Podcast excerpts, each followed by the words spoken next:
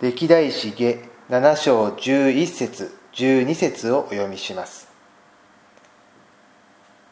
こうしてソロモンは主の家と王の家とを作り終えた。すなわち彼は主の家と自分の家についてしようと計画したすべてのことを守備よく成し遂げた。時に主は夜ソロモンに現れて言われた。私はあなたの祈りを聞きこのところを私のために選んで犠牲を捧げる家とした。イスラエルの王ソロモンは主の家すなわち聖書の神を礼拝し祈りを捧げるための神殿を作ることを計画しそれを成し遂げました。神殿建設のためにソロモンはそれにふさわしい綿密な準備を進めて最高の資材と技術を惜しみなく投入しました。そして完成させた後聖書の教えにのっとった盛大な式典を行い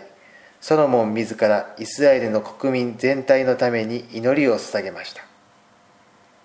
このようなソロモンの熱心な信仰と祈りに対し神は神殿を受け入れて祝福し神殿で捧げられる祈りに耳を傾けることを約束されました。ソロモンの作った神殿は目を見張るような豪華さがありましたがその内実たる信仰を伴ったものでした。私たちはこのソロモンの神殿建設と彼の祈りに礼拝と祈りの模範を見ることができます。聖書の神は見た目の豪華さ以上に私たちの礼拝と祈りの心を見られるお方です。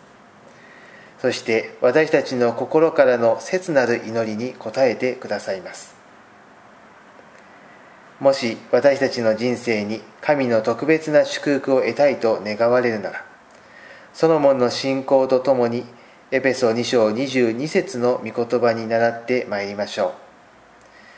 う。そしてあなた方も主にあって共に立てられて霊なる神の住まいとなるのである。ご一緒にお祈りいたしましょう。天の父なる神様ソロモンは彼の全身全霊をもって神を礼拝し神に祈りを捧げました。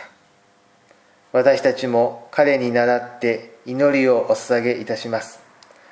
どうぞ私たちの体を神の家となして